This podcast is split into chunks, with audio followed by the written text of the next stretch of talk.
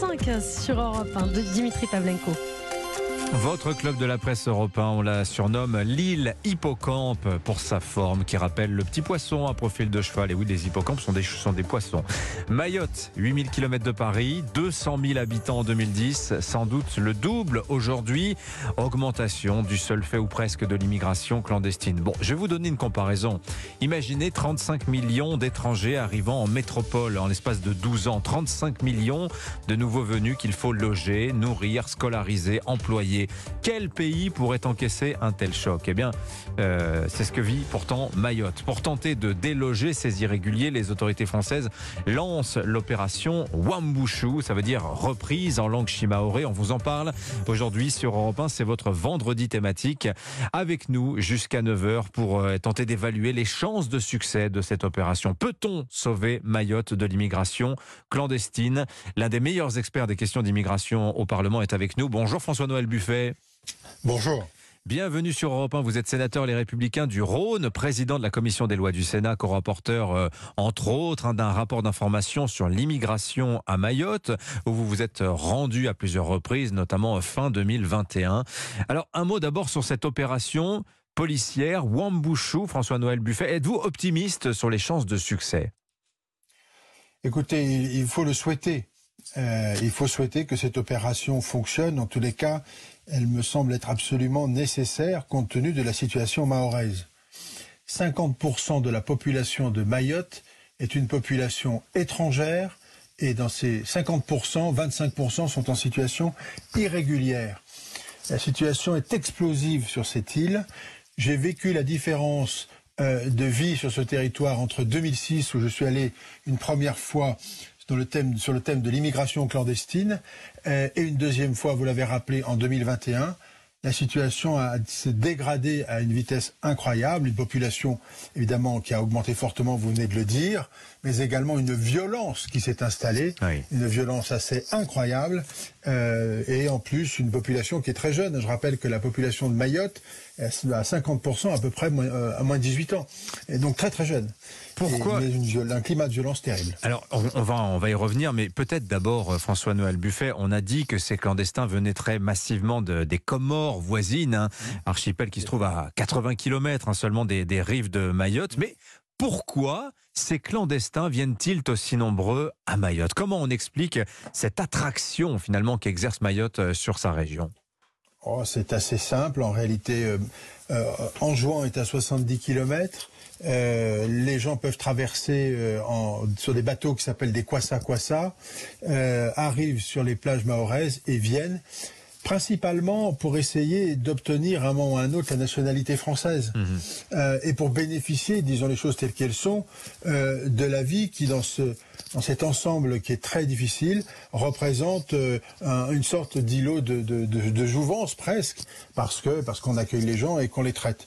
La maternité de Mamoudzou euh, est probablement la première maternité de France avec plus de 10 000 naissances. Donc vous avez beaucoup euh, de, jeunes femmes euh, comoriennes, anjouanaises, qui, qui arrivent en, en, donnant naissance à leur enfant et en espérant que celui-ci, restant sur le territoire, puisse obtenir la nationalité française et aller à l'école. C'est assez étonnant. L'école dans laquelle je me suis rendu lorsque je suis allé en, en 2021, vous aviez 12 classes par niveau. 12, classes, par, niveau. 12 classes par niveau. 12 classes de CP, 12 de CE1, etc. Exactement. Et, euh, Il y a combien d'élèves dans ces classes, dans ces écoles là? C'est quoi C'est des, des, ah bah, des classes de 2000 élèves?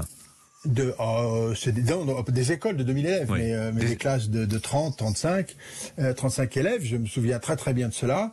Et, qu'est-ce qu'ils vous disent, ces enfants? Ils vous disent, bien écoutez, nous on vient à l'école, on a peur de venir à l'école parce qu'on se fait agresser, mais on est content une fois qu'on est dans l'école et on a peur de rentrer chez nous parce qu'on a peur d'être agressé. Et puis une grande partie d'entre eux sont en situation irrégulière, euh, en tous les cas parce que leurs parents le sont. Et de ce fait, euh, le seul espoir pour ces familles, c'est de se dire, je vais pouvoir rester en France, faire des études et essayer de m'en sortir. C'est ça la, la, raison principale. et puis la deuxième raison, elle tient bien évidemment au fait que euh, les Comores ne font rien pour euh, limiter le flux. Disons les choses telles qu'elles sont. je, vais donner un chiffre. Hein. le, le, le, PIB par habitant en métropole, c'est de l'ordre de 40, 40 000, 35, 40 000 euros. À Mayotte, c'est 10 000 euros, mais c'est 10 fois supérieur à, à, la moyenne de la région. Quand vous allez au Mozambique, au Comores, on est à 1000 euros euh, par, par tête. Donc forcément, voilà, Mayotte devient naturellement un espèce d'aimant euh, à misère. Revenons un instant à Wambushu, à cette opération de police donc qui démarre avec l'idée de démanteler. Alors le ministre de l'Intérieur tourne un peu autour de, du pot, parlant d'une opération de lutte contre l'habitat insalubre, parce que ces clandestins euh, vivent dans, vivent dans des bidonvilles qui se constituent dans les interstices hein, de, euh, de la ville. Euh, la question qui peut se poser quand même, François-Noël Buffet, c'est est-ce que avec Wambushu on voit pas trop grand? Je vous pose cette question parce que je disais que l'objectif c'était 10 000 expulsions de clandestins, mais quand on voit qu'à Toulon, au mois de janvier, quand il y a eu 234 migrants à traiter, la justice a été totalement débordée. Elle a été forcée de relâcher une partie de ces migrants dans la nature. Et là, on vise 10 000.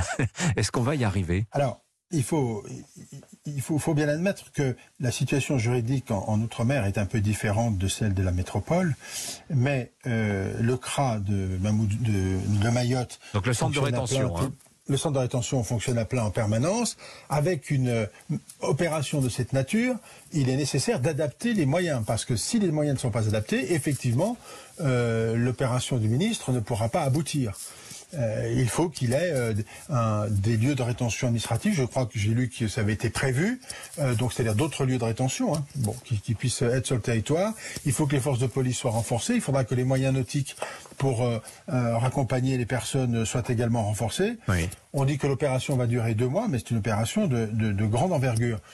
Euh, Fallait-il être plus, plus en retrait?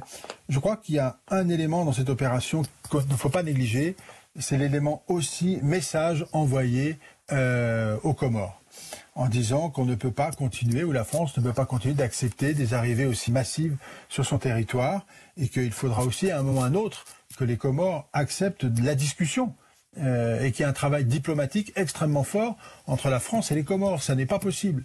De toute façon, l'avenir de Mayotte n'existera que si on est capable d'avoir, dans l'immédiateté des choses, des moyens de sécurité extrêmement forts et des moyens de justice extrêmement forts, mhm. et ensuite un projet, un projet économique pour cette île et un projet de relations internationales, et il faut l'appeler comme ça, avec les Comores, une discussion au plus haut niveau sur le plan diplomatique pour essayer de calmer le jeu. Sinon, nous y retournons dans, dans 5 ans, dans 6 ans, on recommence la même chose. mais William Molinier, l'envoyé spécial d'Europe 1 aux Comores, nous expliquait tout à l'heure que oui, la Russie est en train de souffler aussi au creux de l'oreille des dirigeants comoriens, et notamment de leur suggérer euh, eh bien, de se montrer un peu réticents sur la délivrance des fameux laissés-passer consulaires qui sont nécessaires hein, pour renvoyer des clandestins dans leur pays euh, d'origine. On va se heurter aussi, euh, voilà, c'est l'une des conséquences finalement inattendues du conflit en Ukraine. Hein.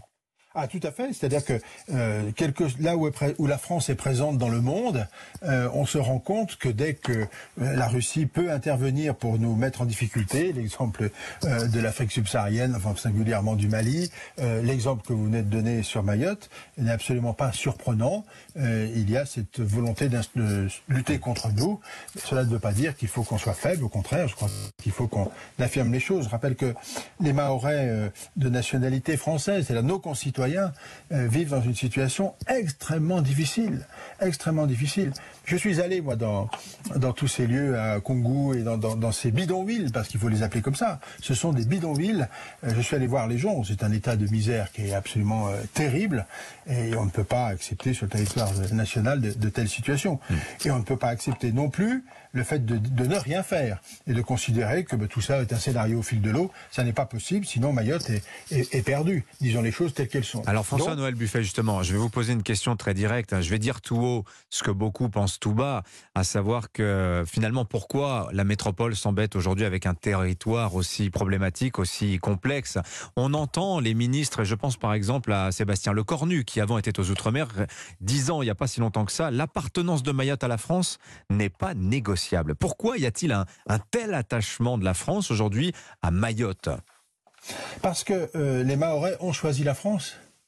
Au moment du référendum, lorsque les Comores ont voulu leur indépendance, la seule île euh, de l'archipel des Comores qui a décidé de voter hmm. pour la France, c'est Mayotte. Quatre référendums hein, depuis 1974. Euh, absolument, et c'est Mayotte. Et, ils sont c'est désormais le 102e, sauf de ma part, département français. Le 101e. C'est la France. Donc, euh, et puis au-delà du territoire lui-même, c'est aussi la présence euh, de notre pays euh, sur l'océan Indien et sur, une, des, mers du monde. Hmm. C'est un des rares pays. Je reviens des Antilles pour une mission depuis pour le Sénat la semaine dernière. Le drapeau français flotte sur toutes les mers du monde. C'est donc une présence très importante pour nous. Mayotte est stratégique. Mayotte est stratégique, François-Noël Buffet. Je pense que Mayotte est stratégique, comme beaucoup d'autres territoires, dans ce, secteur-là de l'océan Indien. Il y a des enjeux économiques qui sont réels. Le développement du port, notamment, a été une, des grandes ambitions. On peut jouer un peu sur le trafic euh, maritime, en termes commerciaux, j'entends. La question est un peu toujours la même dans, avec nos outre-mer. Je, je, le dis très directement.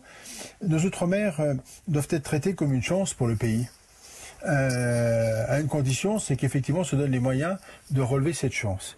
Et je pense que Mayotte est dans une situation où il faut se donner les moyens de la sauver. À défaut, effectivement, nos, concitoyens sont en très grande difficulté. Et la France, eh bien, parce qu'elle est la France, parce qu'elle a un message, parce qu'elle a une présence, parce qu'elle joue euh, avec les grandes nations du monde, doit être présente. Mais cette euh, ambition, j'allais dire, cette présence-là, elle ne vaut que si elle se donne les moyens de la porter. Hmm. Euh, et, je crois que euh, ça fait partie aussi de, cette exception française qui est là. Donc ne négligeons pas cela non plus. Et puis les Mahorais, nos concitoyens Mahorais, ont fait le choix d'être avec nous. Alors je, me, rappelle qu'en 2006, lorsque je suis à la Mayotte, euh, en juin, quelques temps avant, quelques semaines avant, avait hissé le drapeau français. Hmm. Bon, évidemment, la situation s'est arrêtée. Mais qu'est-ce que je veux dire par là? Je veux dire qu'effectivement, vous l'avez rappelé, Mayotte est un îlot de, de, un îlot de réussite ou en tous les cas euh, de, un îlot social réel sur ce territoire pour les autres. Mais à charge pour nous de le préserver. Mais ne laissons pas. La pire des choses, ce serait une politique du laisser aller. Merci François-Noël Buffet, le sénateur Les Républicains du Rhône. Merci d'avoir été avec nous ce matin sur Europe 1 pour nous parler de Mayotte.